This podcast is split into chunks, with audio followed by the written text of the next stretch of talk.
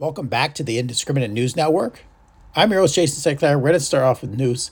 Uh, this piece from the natural, uh, nationalinterest.org Five weapons Kim Jong un doesn't stand a chance against.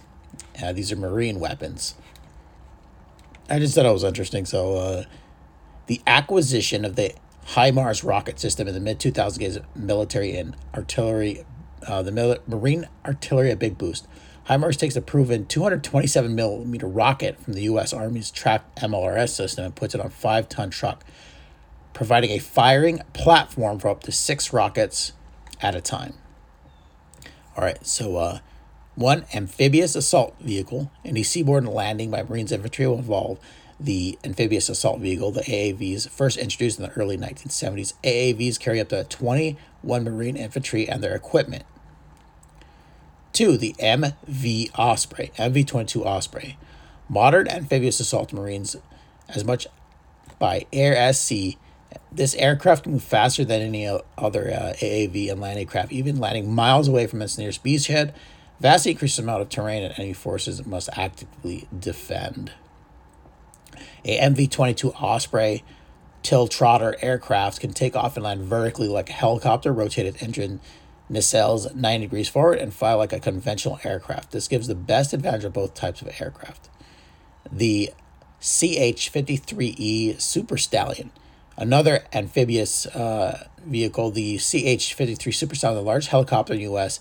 military, is capable of carrying a 16 ton load of 55 Marines or any combination thereof. The helicopter has a typical range of 500 miles, but loads uh, carries heavy loads down considerably. Fortunately, it has mid-air refueling probe, giving it almost unlimited range. For the LA LAV 25 light armored vehicle is a 8x8 armor vehicle that mounts a 25 millimeter M242 Bushmaster cannon. The vehicle can carry up to four scouts and conduct an armed reconnaissance mission. The LAV 25's combination of firepower and portability makes it dangerous for those opposing an amphibious invasion. And five, high mobility armored rocket system. That's the HIMARS.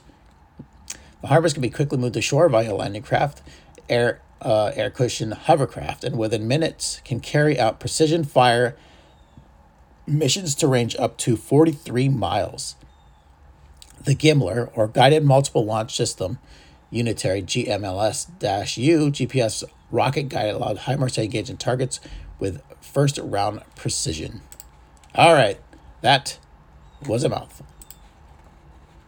Um, real quick, Congress did not pass the uh, an extension on on the um, what was it the Rent Act or whatever you want. I, I don't know exactly what the uh, what it was, but they did not. So by August first, there's expected to be uh, I think tons of eviction.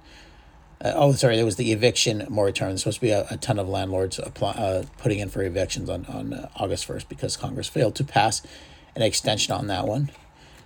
Um, I wonder when that was going to come or uh, when are they going to, if they're going to work something out. We'll see. Uh, Gaddafi's son looking forward to Libyans choosing him as their leader. All right. It's time for a return to the past. The country is on its knees, Saif al Islam said in the first appearance in years.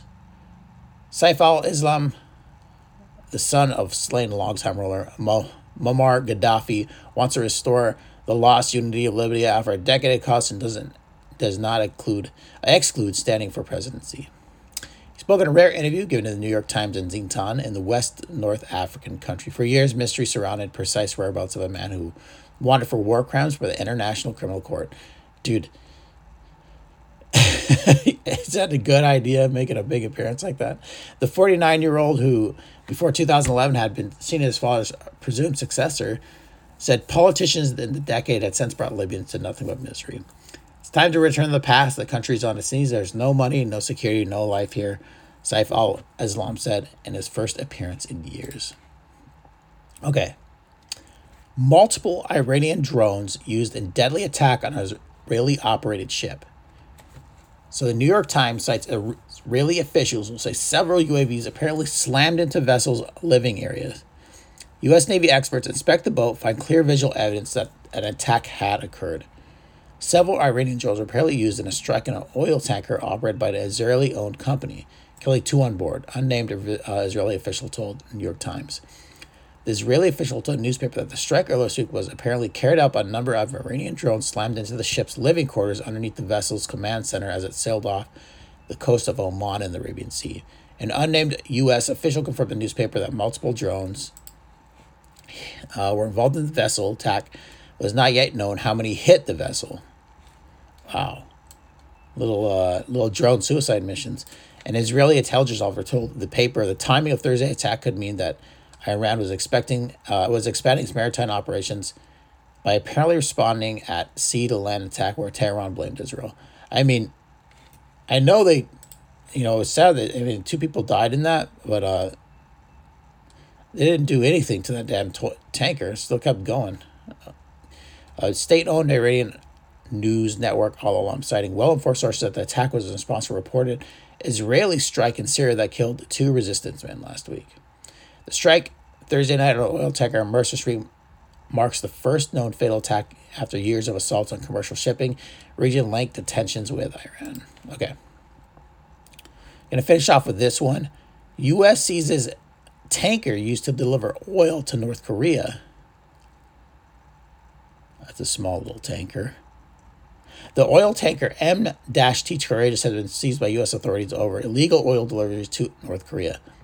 United States on Friday seized Singapore-owned oil tank, tanker that was used to make legal deliveries to North Korea, the Justice Department said. A New York federal judge issued judgment of a forfeiture of authorizing the United States to take ownership of the MT Courageous, which is currently in Cambodia. The ship, which has a capacity of 2,734 tons, was purchased by Singapore national Kwek Kee Seng, who remains at large, according to Justice Department statement. Kwek and his co-conspirators engaged in an extensive scheme to evade U.S. and UN sanctions by using vessels under their control to covertly transport fuel to North Korea. They're, it's probably because they're they're so they're not big at all. They're very small compared to other tankers. Uh, from August to December 2019, the Courageous would illegally stop transmitting its location information. Satellite imagery showed that during that time, the tanker engaged ship to ship transfers more than $1.5 million worth of oil to the North Korean ship.